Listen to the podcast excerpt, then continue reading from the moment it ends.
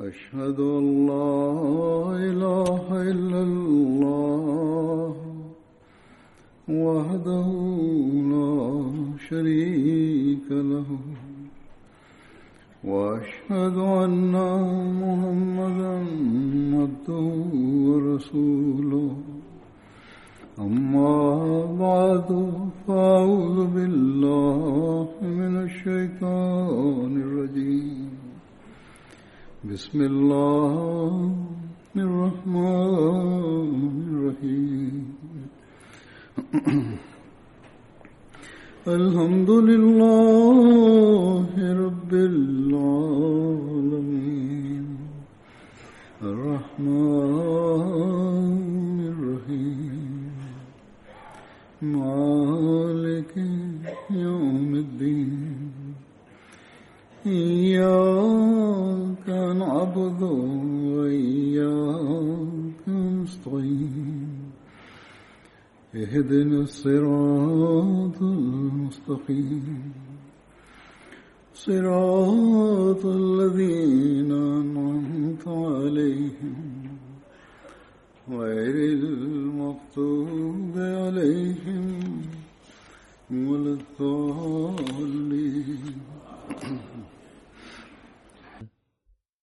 Saya akan menyampaikan perihal sahabat Badar. Namun sebelum itu, dalam kesempatan Ijtima Ansarullah ini, saya ingin pastikan bahwa para sahabat Rasulullah yang di antaranya termasuk sahabat Ansar dan Muhajirin juga,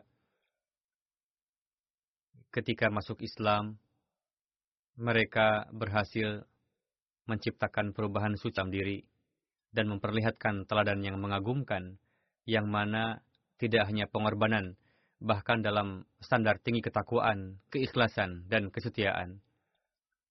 Begitu juga sebagian besar hadirin yang ada di sini saat ini adalah berusia Ansarullah. Selain Ansarullah, Anda juga adalah muhajirin, yakni orang yang hijrah untuk itu hendaknya senantiasa mengevaluasi diri, yakni sejauh mana kita dapat menerapkan contoh teladan para sahabat. Setelah pengantar ini, saya akan masuk kepada tema inti. Sahabat pertama yang akan saya sampaikan adalah Hadrat Nu'man atau Hadrat Nuaiman bin Amru. Diriwayatkan bahwa Hadrat Numan bernama Numan, sementara dalam riwayat lain bernama Nuaiman. Ayah beliau bernama Amru bin Rifa, bunda beliau bernama Fatimah binti Amru. Nama anak-anak Hadrat Nuaiman di antaranya Muhammad, Amir, Sabra, Lubaba, Kabsyah, Maryam, Umi Habib, Amatullah, dan Hakimah Menurut Ibnu Ishaq, Hadrat Nuaiman termasuk ke dalam 70 ansar yang ikut serta pada bayat Aqabah kedua. Hadrat Numan ikut serta pada perang Badar, Uhud, Khandak, dan seluruh peperangan lainnya bersama dengan Rasulullah Sallallahu Alaihi Wasallam. Dalam satu riwayat, Rasulullah berda,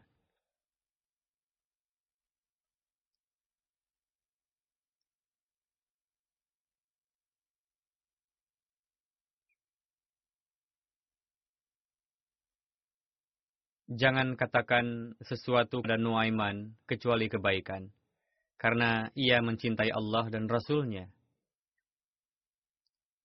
Beliau wafat pada masa kekuasaan Hadrat Amir Muawiyah tahun 60 Hijri.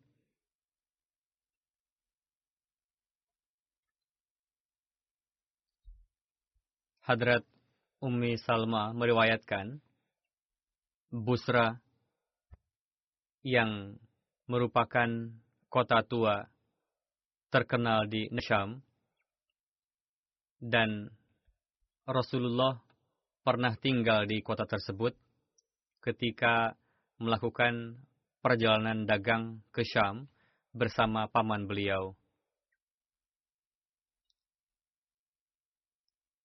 Begitu juga ketika Rasulullah membawa barang dagangan Hadrat Khadijah ke Syam, saat itu juga beliau tinggal di sana. Dalam perjalanan tersebut ikut serta juga budak beliau Hadrat Khadijah bernama Maisarah. Ketika Hadrat Abu Bakar pergi ke tempat tersebut untuk berdagang, setahun sebelum kewafatan Rasulullah, disertai oleh Nuaiman dan Suaibat bin Harmalah. Mereka berdua ikut juga dalam Perang Badar. Nuaiman ditugaskan untuk mengurusi perbekalan dalam perjalanan tersebut. Dalam perjalanan tersebut dikisahkan ketika kawan beliau bergurau dengan menjual bau kepada suatu kaum. Dan kisah ini pernah saya sampaikan juga ketika menjelaskan perihal Hadrat Suwaibat. Namun, akan saya sampaikan lagi secara singkat. Kawan beliau bernama Hadrat Suwaibat adalah seorang yang suka bercanda,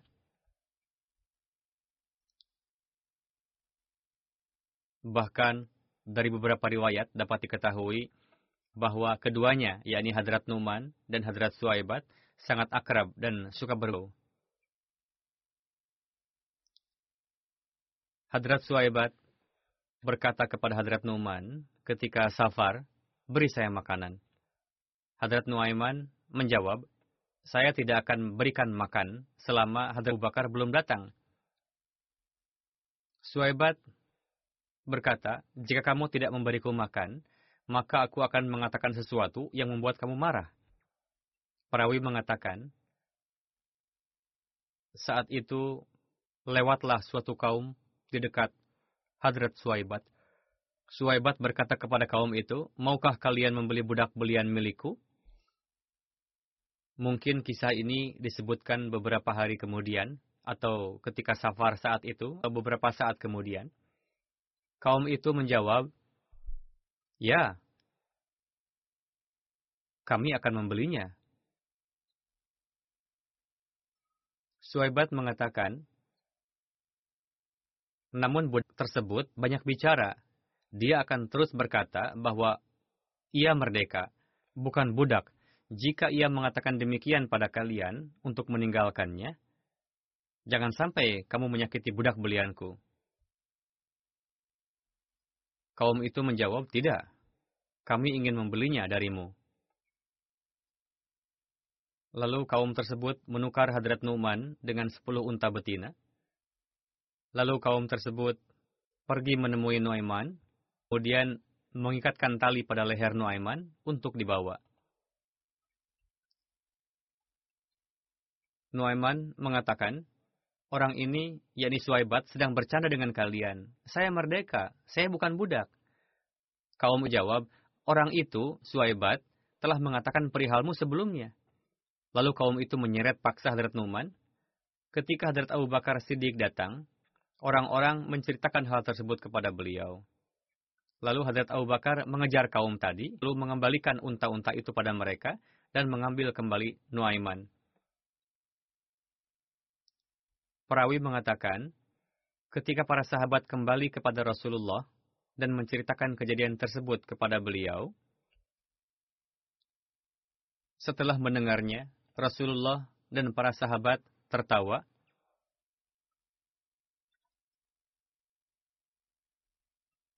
Dan bahkan kisah tersebut menjadi kisah lucu sampai setahun lamanya.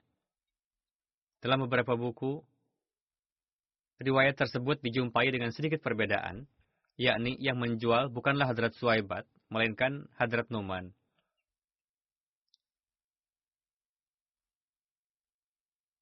berkenaan dengan Hadrat Numan, terdapat riwayat bahwa beliau pun memiliki sifat suka bergurau.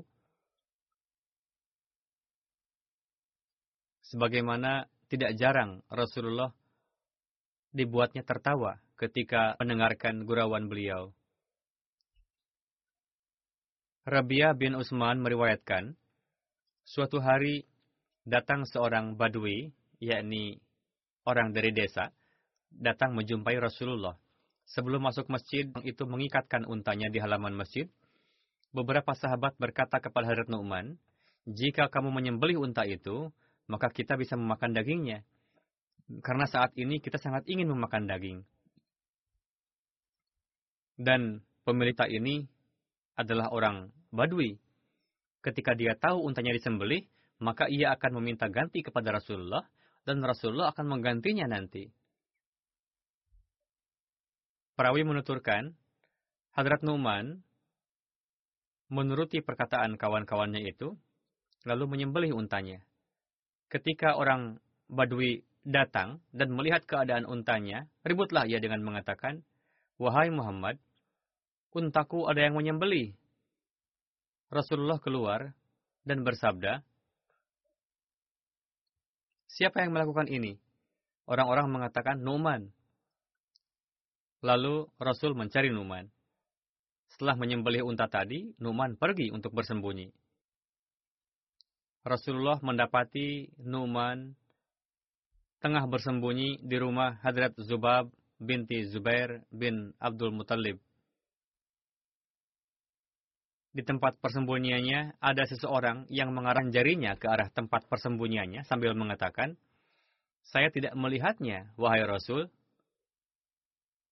Lalu Rasul memintanya keluar dan bersabda,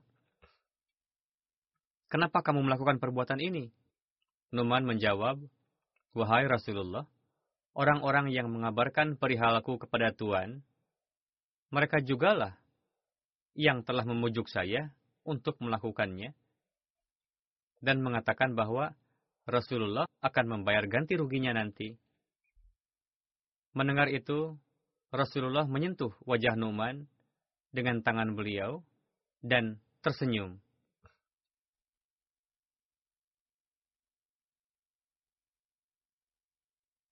Lalu Rasul membayar ganti rugi kepada pemilik unta. Dalam menjelaskan mengenai Hadrat Numan, Zubair bin Bukar menulis dalam kitabnya Al-Fukaha wal Mazahib bahwa kapan pun ada pedagang yang datang ke Madinah, Hadrat Numan selalu membelinya, lalu mempersembahkannya kepada Rasulullah, dan berkata,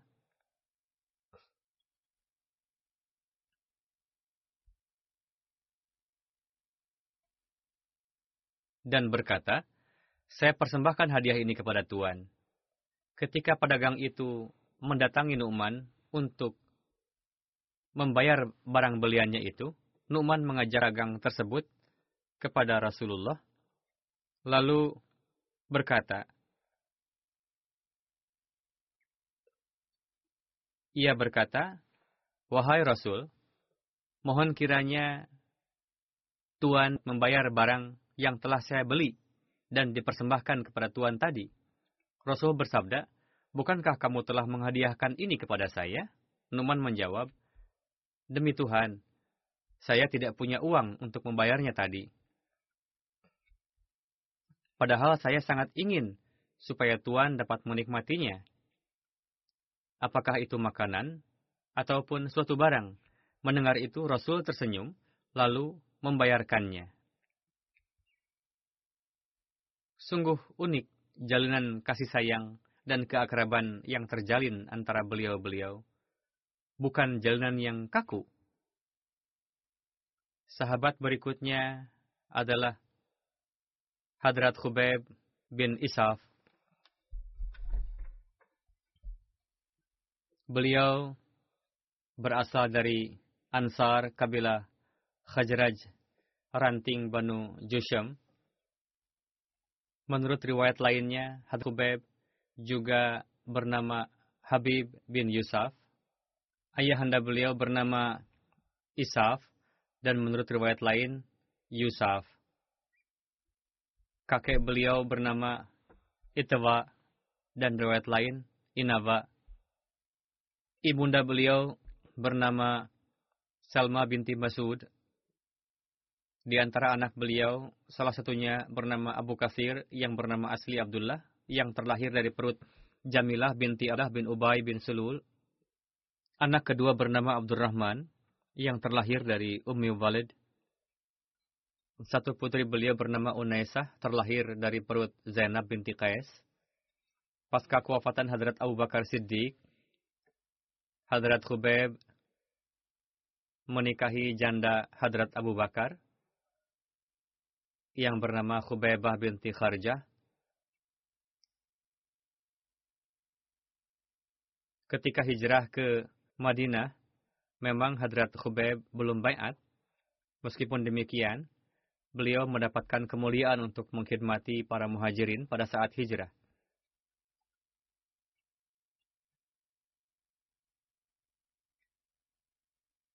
Hadrat Talha bin Abdullah dan Hadrat Suhaib bin Sinan tinggal di rumah beliau. Berdasarkan riwayat lain, Hadrat Talha tinggal di rumah Hadrat Asad bin Durarah. Begitu juga Hadrat Abu Bakar Siddiq ketika hijrah ke Madinah. Menurut satu riwayat, beliau tinggal di Kaba, di daerah Sana'a, di tempatnya Khubaib. Suna adalah nama sebuah tempat ke arah Madinah. Perkampungan di dataran tinggi yang biasa ditempati oleh Bani Haris.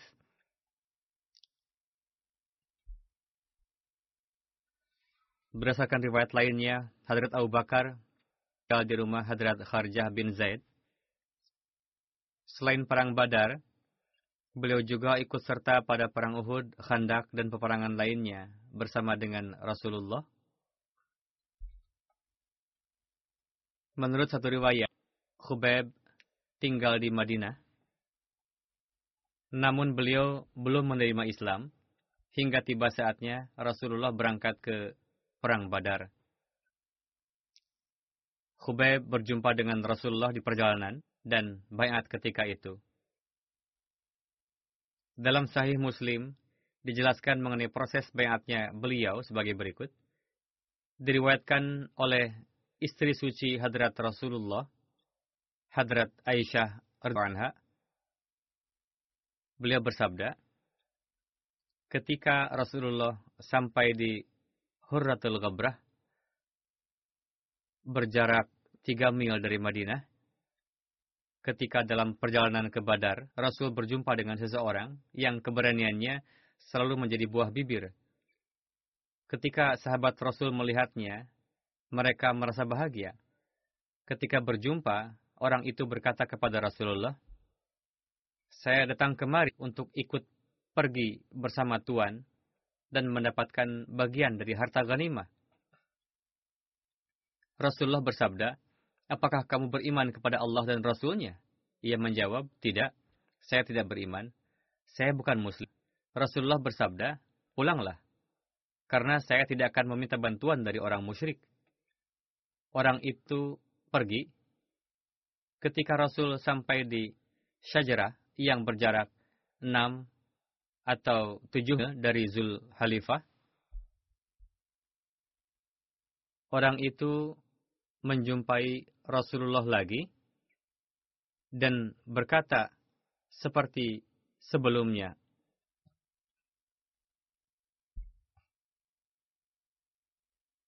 Rasulullah pun memberikan jawaban yang sama kepadanya, Rasulullah bersabda, Pulanglah, saya tidak akan meminta bantuan dari orang musyrik. Lalu orang itu kembali.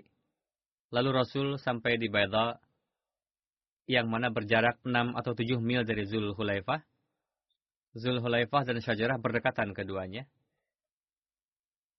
Rasul bersabda kepadanya, seperti semula Rasul bersabda, Apakah kamu beriman kepada Allah dan Rasulnya? Ia berkata, Ya. Rasul bersabda, Kalau begitu, sekarang kamu bisa ikut dengan kami. Berkenaan dengan riwayat tersebut, dikatakan bahwa orang yang dimaksud itu adalah Hadrat Khubaib.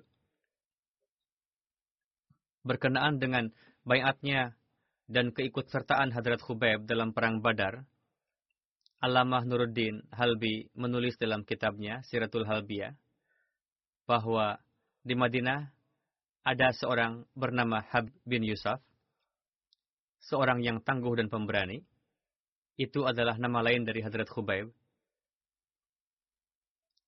Orang ini berasal dari kabilah Khajraj. Sampai ketika perang Badar, orang ini belum Islam. Namun orang ini bersama dengan kaumnya, Khajraj, dalam corak menangnya peperangan, berangkat ke perang Badar, disertai harapan untuk mendapatkan harta ghanimah. Umat muslim sangat bahagia ketika berangkat dengannya. Namun Rasulullah bersabda padanya, yang akan pergi berperang dengan kami hanya semata-mata yang berada dalam agama kami. Dalam riwayat lain, Rasul bersabda, Pula, kami tidak akan meminta bantuan kepada orang musyrik. Rasulullah memulangkan Khubaib sebanyak dua kali. Sementara ketika sampai yang ketiga, Rasul bersabda, Apakah engkau man kepada Allah dan Rasulnya? Ia menjawab, ya, saya saya bayat masuk Islam. Lalu dengan gagah berani, ia ikut serta berperang dengan penuh semangat. Dalam Musnad Ahmad bin Hambal, dijelaskan perihal kisah lengkap bayatnya Hadrat Khubaib. Saya dan salah seorang dari antara kaum kami datang menjumpai Rasulullah yang tengah melakukan persiapan untuk berperang. Saat itu, kami belum bayat. Kami bertanya, kami merasa sangat malu karena ketika kaum kami pergi untuk berperang, namun kami tidak ikut serta bersama dengan mereka. Rasul bersabda, Apakah kalian berdua telah menerima Islam? Kami menjawab, tidak. Rasul bersabda, kami tidak akan meminta bantuan kepada orang musyrik ketika berperang melawan orang musyrik. Hazrat Khubaib mengatakan, Lalu kami bayat masuk Islam dan ikut serta bersama dengan Rasulullah pada perang tersebut. Saya telah membunuh seorang musuh dalam perang tersebut dan dia melukai saya. Kemudian setelah saya menikahi putri dari orang yang telah saya bunuh itu, istri saya selalu mengatakan, kamu tidak akan dapat melupakan pria yang telah melukaimu ini Lalu saya meresponnya dengan mengatakan, pun tidak akan dapat melupakan pria yang telah mengirimkan ayahmu ke dalam api dengan cepat. Pada Perang Badar, Hadrat Khubayb bin Asaf berhasil membunuh pemimpin Mekah Quraisy Umayyah bin Khalid, yang mana kisah singkatnya tanpa menyebutkan nama yang terbunuh tadi dalam riwayat Musnad Ahmad bin Hambal, yakni kisah yang menikah tadi, dalam menjelaskan kisah lengkapnya, Allamah Nuruddin Halbi mengangkat dalam kitabnya Sirat Halbiyah bahwa Hadrat Abdurrahman bin Auf meriwayatkan, pada saat perang Badar, saya berjumpa dengan Umayyah bin Khalf. Ia adalah kawan saya pada masa jahiliyah. Umayyah disertai oleh anaknya Ali yang memegang tangan tangannya. Ali termasuk di antara Muslim yang bayat sebelum Rasulullah hijrah dari Mekah.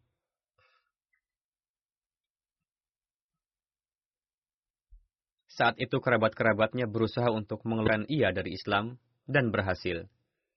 Pada akhirnya, mereka terbunuh dalam keadaan kufur. Berkenaan dengan mereka, Allah Ta'ala menurunkan ayat berikut. Innal ladzina tawaffahum malaikatu zalimi anfusihim qalu fima kuntum Qalu kunna musallafina fil ard.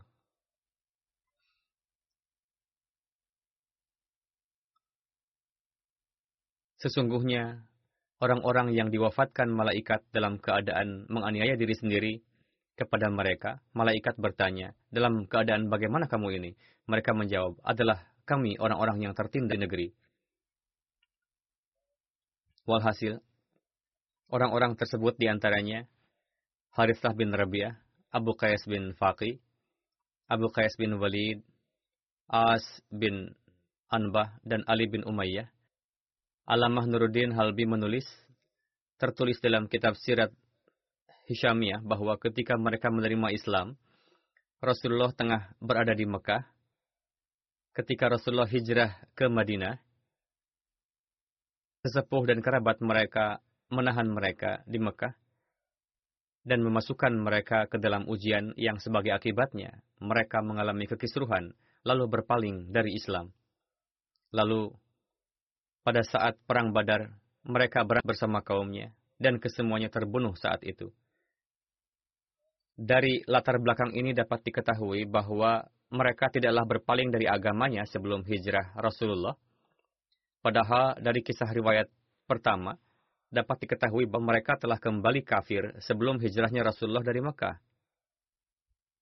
Hadrat Abdurrahman meriwayatkan, saat itu saya memiliki banyak baju perang yang saya bawa.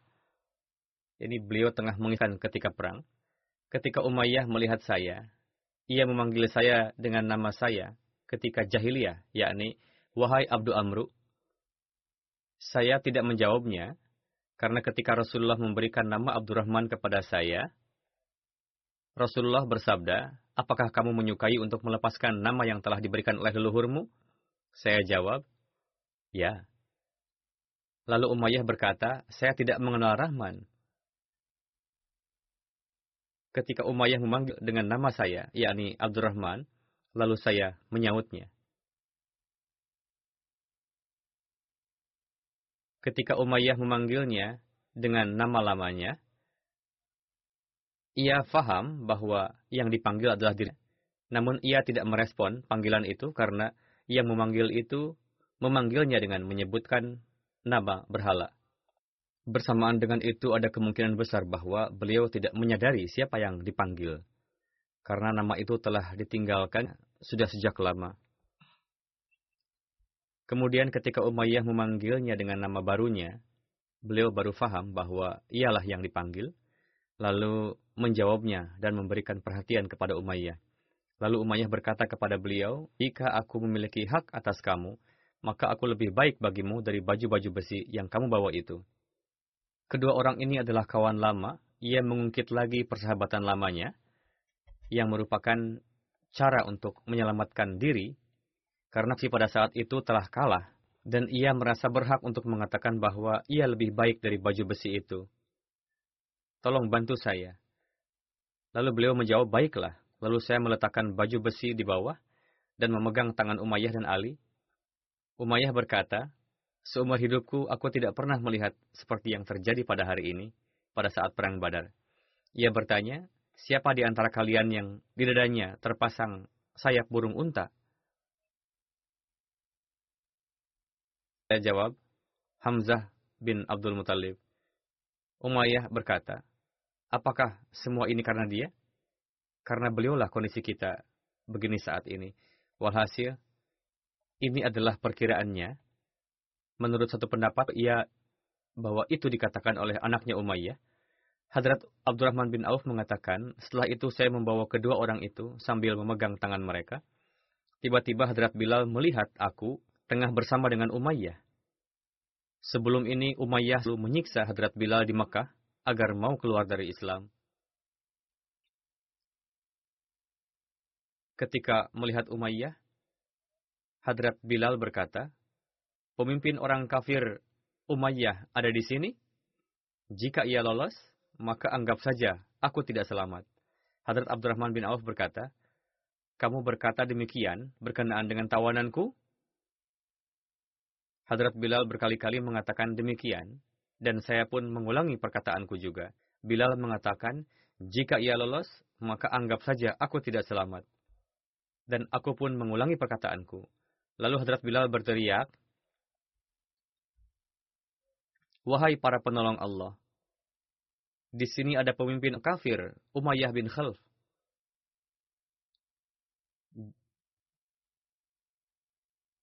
Jika ia lolos, maka anggap saja aku tidak selamat. Ketika mendengar seruan itu, para ansar datang, mereka mengepung kami, lalu Hadrat Bilal menarik pedang dan menyerang anaknya Umayyah, sehingga tumbanglah anaknya. Karena takut, Umayyah berteriak keras, Yang mana saya tidak pernah mendengar teriakan seperti itu. Lalu para ansar menebas keduanya dengan pedang. Dalam Sahih Bukhari, diceritakan peristiwa terbunuhnya Umayyah, yakni Hadrat Abdurrahman bin Auf, meriwayatkan, saya menulis surat kepada Umar bin Khalaf untuk menjaga harta dan keluarganya di Mekah, yang notabene merupakan Darul Harb, dan sebaliknya saya akan menjaga hartanya yang ada di Madinah. Ketika saya menulis nama saya Abdurrahman, Umayyah berkata, saya tidak mengenal Abdurrahman, tuliskan nama pada masa jahiliyah. Lalu saya menuliskan nama saya Abdi Amr. Ketika Umayyah berada dalam peperangan Badar, saya berangkat ke arah pegunungan untuk menjaga orang-orang yang tengah tidur. Jangan sampai musuh menyerang mereka di sana. Tiba-tiba Bilal melihat Umayyah di sana. Lalu Bilal pergi dan berdiri di tengah-tengah orang Ansar dan berkata, Dia adalah Umayyah bin Khalaf jika ia selamat, berarti aku yang akan selamat. Bilal bersama dengan beberapa orang untuk mengepung kami. Kami khawatir mereka akan menemukan kami. Nampaknya sudah ada perbincangan sampai saat itu antara Hadrat Abdurrahman dan Umayyah.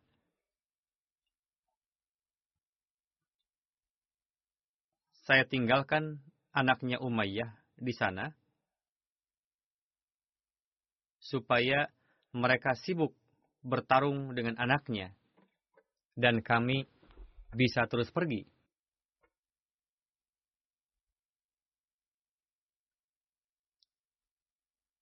Mereka pun membunuh anaknya.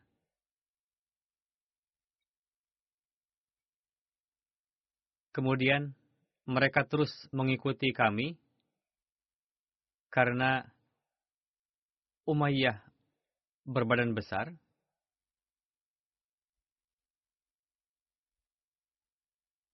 sehingga tidak dapat bergerak dengan gesit. Akhirnya ketika mereka mendapati kami, saya katakan kepada Umayyah, duduklah. Lalu duduklah ia. Aku berusaha menyelamatkan Umayyah, namun mereka menyelinapkan pedang dari bawahku, hingga mereka membunuhnya. Bahkan kakiku timpa pedang salah seorang dari mereka. Perawi Ibrahim mengatakan, Hadrat Abdurrahman bin Auf memperlihatkan bekas di bagian bawah kaki beliau karena kejadian itu.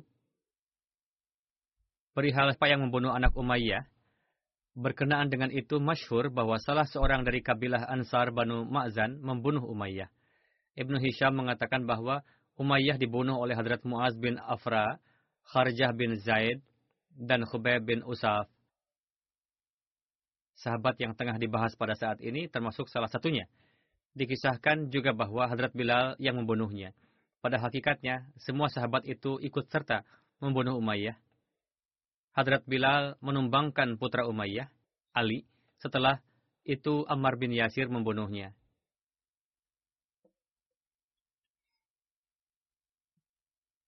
Sebagian peristiwa tidak berkaitan dengan sahabat tersebut secara langsung, namun disebutkan di dalam dan saya sampaikan supaya kita dapat mengenal sejarah. Khubayb bin Abdurrahman meriwayatkan, kakek saya, Hadrat Khubayb, mengalami luka ketika perang Badar yang mengakibatkan patahnya tulang rusuk beliau. Lalu Rasul mengoleskan air liur beberkat beliau ke atas luka itu dan memperbaiki posisi tulang yang telah patah tadi. Sehingga Hadrat Khubayb dapat berjalan lagi. Dalam riwayat lain jelaskan, Hadrat Khubayb meriwayatkan, ketika perang, pundak saya mengalami luka yang merasuk sampai ke perut yang mengakibatkan tanganku terkulai. Lalu, saya hadir ke hadapan Rasulullah. Rasul mengoleskan air liur beberkat beliau di atas luka, lalu menyambungkannya. Sehingga saya dapat sembuh lagi dan luka saya pun membaik berkenaan dengan kewafatan beliau, menurut satu riwayat, beliau wafat pada masa kekhalifahan Hadrat Umar. Sedangkan riwayat lain mengatakan bahwa beliau wafat pada masa Hadrat Utsman. Semoga Allah Ta'ala meninggikan derajat para sahabat. Amin. Sekarang saya akan menyampaikan mengenai tiga orang yang wafat dan saya juga akan memimpin salat jenazahnya setelah salat Jumat nanti. Salah satunya adalah Nyonya Rashidah Begum, istri Tuan Said Muhammad Sarwar dari Rabwah yang wafat pada tanggal 24 Agustus di usia 74 tahun. Innalillahi wa inna ilaihi raji'un. Nenek moyang beliau hijrah dari Arkot, Kashmir ke Pakistan. Ayah beliau, Tuan Din Muhammad yang bekerja di kereta api, wafat ketika beliau berusia lima tahun. Setelah itu, ibu beliau dengan penuh semangat dan kerja keras merawat putra-putri seorang diri. Ahmadiyah masuk ke dalam keluarga almarhumah melalui perantaraan kakek beliau, Tuan Fateh Muhammad yang pergi ke kadian dan mendapatkan taufik bayat melalui perantaraan sahabat Hadrat Masih Maud alaihissalam, Hadrat Qazi Muhammad Akbar. Pada tahun 1894, setelah melihat tanda gerhana bulan dan matahari, Tuan Qazi lalu memberitahukan kepada orang-orang di keluarga dan lingkungan jauh bahwa dengan tanda ini diketahui bahwa Imam Mahdi alaihissalam telah datang. Beliau mempunyai hubungan kekerabatan dengan Hadrat Qazi Muhammad Akbar dan melalui perantaraan Hadrat Qazi Muhammad Akbar juga pas Ahmadiyah sampai kepada beliau lalu bayat dengan perantaraan Hadrat Qazi Muhammad Akbar. Salah seorang putra almarhumah Tuan Muhammad Zakaria adalah seorang mubalik di Liberia. Beliau mengatakan bahwa ibu saya sangat dawa membayar candah-candah dan sangat memperhatikannya. Dan selalu menanyakan apakah candah saya sudah dibayar ataukah belum. Dan selain itu, beliau sangat memberikan perhatian terhadap tarbiyat anak-anak. Beliau tidak mengizinkan anak-anak beliau keluar rumah tanpa keluhan yang penting, sehingga anak-anak tidak biasa keluyuran atau pergi keluar dan terjerumus ke dalam kebiasaan-kebiasaan buruk. Ketika di usia anak-anak, ibu menyuruh kami untuk melaksanakan salat secara berjamaah di masjid, darah khusus membangunkan kami di waktu salat subuh. Ibu memberikan peranan yang besar dalam menyuruh anak-anak pergi ke masjid, dan beliau tidak merasa tenang selama kami belum pergi ke masjid. Beliau memiliki hubungan ketaan dan kesetiaan yang tinggi terhadap khilafat. Beliau mendengarkan khutbah dengan penuh perhatian dan menuliskan poin-poinnya, lalu mendiskusikannya dengan anak-anak beliau.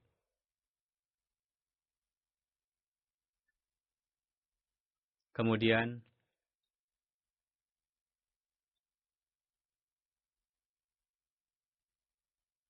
putri tertua almarhumah mengatakan, hingga akhir hayatnya beliau sangat memperhatikan salat dan beliau melaksanakan salat dengan begitu lama. Beliau tidak membiarkan rasa sakitnya menjadi penghalang. Lalu setelah salat, kondisi beliau memburuk, dibawa ke rumah sakit, namun dikarenakan serangan jantung, beliau berpulang ke rahmatullah. Dengan karunia Allah Ta'ala, beliau seorang musiah seperdelapan. Kelima anaknya mendapatkan taufik menghidupkan agama sebagai wakaf zindagi. Dua putra beliau, Tuan Muhammad Hussein Tabassum dan Tuan Muhammad Mumin mendapatkan taufik berkhidmat sebagai mu'alim wakaf jadi di Rabuah. Dua putra lainnya, Tuan Zafar dan Tuan Zakaria, berkhidmat sebagai mubalik, dan satu orang putra lainnya, Tuan Asif, yang adalah wakfinau, berkhidmat di Khilafat Library pada bagian Computer Section. Sebagaimana yang telah saya sampaikan, Tuan Muhammad Zakaria bertugas sebagai mubalik di Libya dan tidak bisa datang pada saat kewafatan ibunda beliau. Beliau pun memperlihatkan contoh kesabaran yang luar biasa dan senantiasa melaksanakan tugas-tugas beliau di luar negeri meskipun ibu beliau sakit dan tidak pernah mengungkapkan bahwa saya tidak bisa melaksanakan tugas-tugas saya.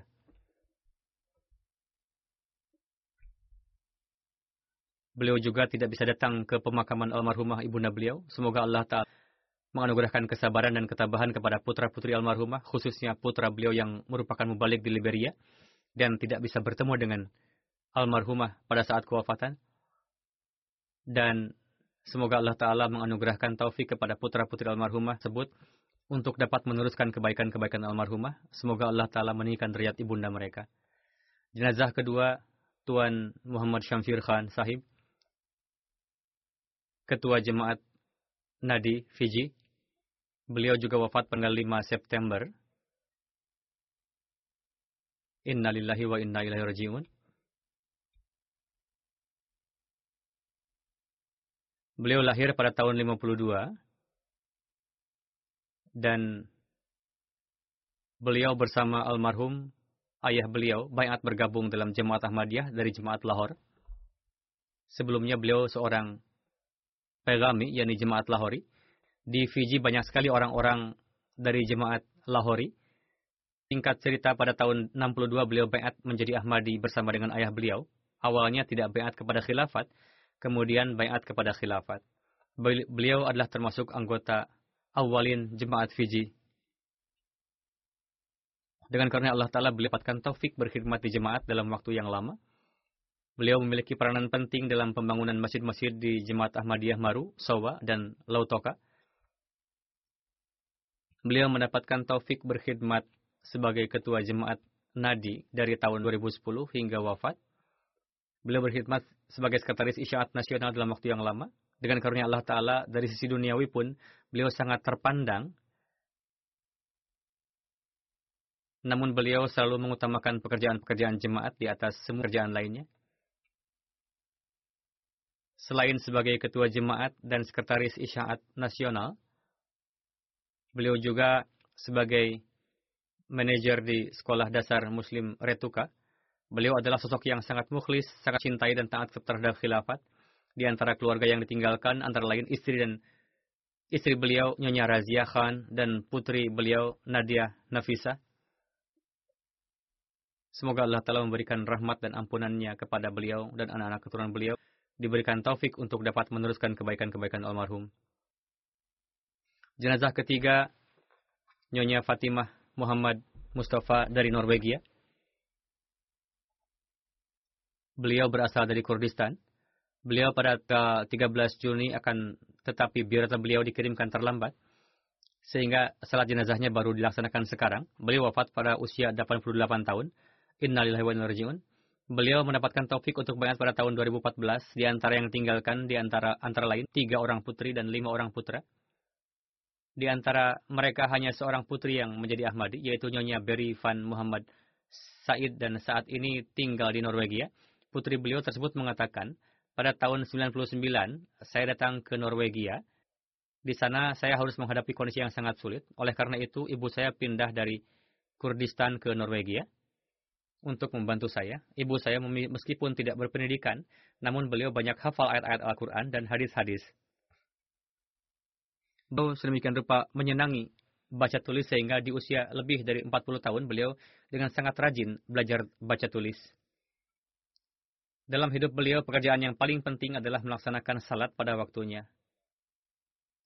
Demikian juga beliau banyak perasa dan sering kali mengatakan bahwa saya berpuasa atas nama orang-orang yang tidak mampu untuk berpuasa.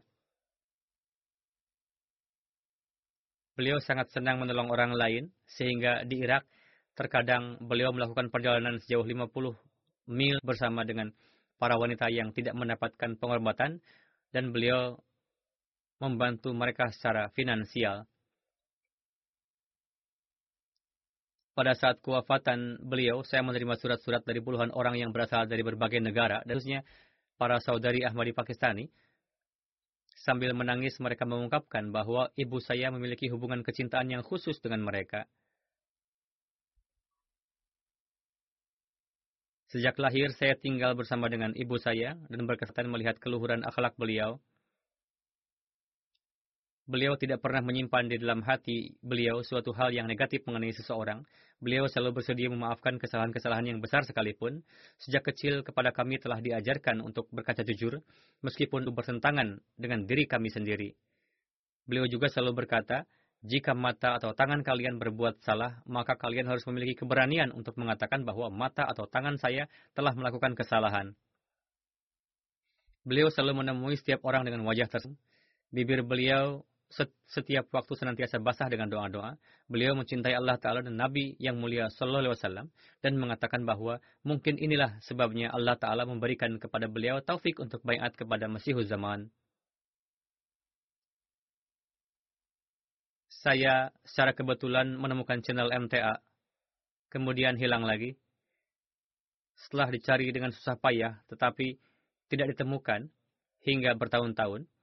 Setelah tiga tahun, Suatu hari tahun 2010, channel MTA Al-Arabiyah kembali ditemukan. Saya langsung berteriak di rumah dan memanggil ibu saya memberitahukan bahwa channel MTA telah ditemukan lagi. Saya telah mencari channel ini selama tiga tahun. Lalu saya berkata kepada ibu saya, Kemarilah dan simaklah. Orang-orang ini mengatakan bahwa Imam Mahdi dan Masih Maud yang kita tunggu-tunggu telah datang. Dan ayah saya pun memberitahukan hal yang sama. Ibu saya mulai menyaksikan MTA bersama saya. Setelah beberapa hari ibu saya menceritakan peristiwa ini kepada saudara-saudara saya. Namun mereka mengatakan perkataan-perkataan yang dengan mendengarnya seketika raut wajah ibu saya berubah. Namun tanpa memperdulikan perkataan mereka, beliau tetap terus menyaksikan MTA. Kemudian ketika beliau pergi ke Kurdistan, perkataan saudara-saudara saya mempengaruhi hati beliau dan beliau mulai menentang saya. Kemudian beliau datang lagi kepada saya kedua kalinya dan mulai melarang saya untuk menyaksikan MT. Singkatnya, ketika saya beat maka keadaan menjadi semakin kacau dan orang-orang mengatakan kepada ibu saya bahwa anak kamu telah kafir. Ketika ibu saya pergi kepada saudara-saudara saya, beliau menjadi menentang saya dan ketika kembali kepada saya, beliau menonton MTA lagi. Beliau sangat menyukai kasidah-kasidah Hazrat Masih Maud salam dan sering kali beliau menangis mendengarkannya. Suatu kali sedang dilantunkan syair Hazrat Masih Maud salam yang berbunyi, Ya aina faidillahi wal arfi. Maka saya mengatakan kepada beliau, apakah orang yang menulis syair seperti ini bisa dikatakan kafir? Dengan sangat marah beliau melihat ke arah saya. Siapa yang telah berbuat zalim mengatakan orang seperti ini kafir? Maka saya mengatakan kepada beliau, anak-anak ibu juga termasuk di antara yang mengatakan kafir. Mendengar ini beliau terdiam. Kemudian saya berkata kepada ibu saya, Ibu dikenal dengan keimanan ibu yang kuat. Lantas kepada siapa ibu takut? Apakah kepada Allah atau kepada anak-anak ibu? Beliau sangat terang dengan pertanyaan saya, namun tidak menjawabnya. Di malam itu, ibu memanggil saya dan mengatakan, teleponlah markas jemaat dan sampaikan bahwa saya ingin bayat. Saya katakan kepada beliau, fikirkan dan renungkanlah lagi, supaya langkah menjadi teguh, Sepanjang malam beliau merenung dan berdoa, dan ketika bangun di pagi hari beliau langsung mengatakan, saya telah memutuskan bahwa saya ingat ingin bayat. Pada tahun 2016, beliau mendapatkan kesempatan untuk bertemu dengan saya, yakni Huzur. Beliau sangat senang bisa bertemu dengan Khalifah Wak dan menceritakan ini kepada setiap orang Beliau juga memiliki hubungan kesetiaan yang sangat kuat dengan khilafat. Semoga Allah Ta'ala memberikan rahmat dan ampunan kepada beliau, meningkatkan derajat beliau. Semoga Allah Ta'ala juga menguatkan iman putri beliau dan anak-anaknya, dan anak keturunan almarhum yang lain yang belum menjadi Ahmadi. Semoga Allah Ta'ala juga membukakan hati mereka dan doa-doa almarhum untuk mereka dikabulkan.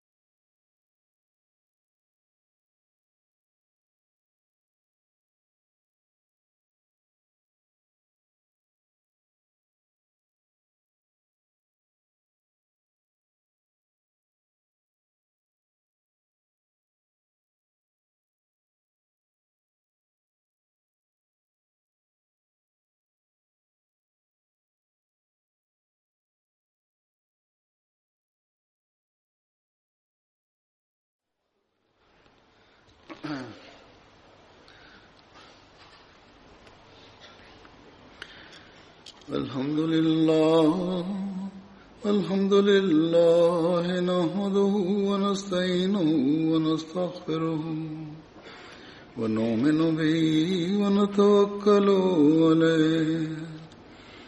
ونعوذ بالله من شرور أنفسنا ومن سيئات أعمالنا. من يهده الله فلا مضل له ومن يضلل فلا هادي له.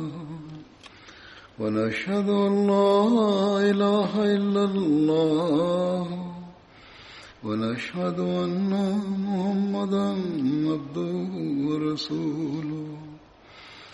عباد الله رحمكم الله.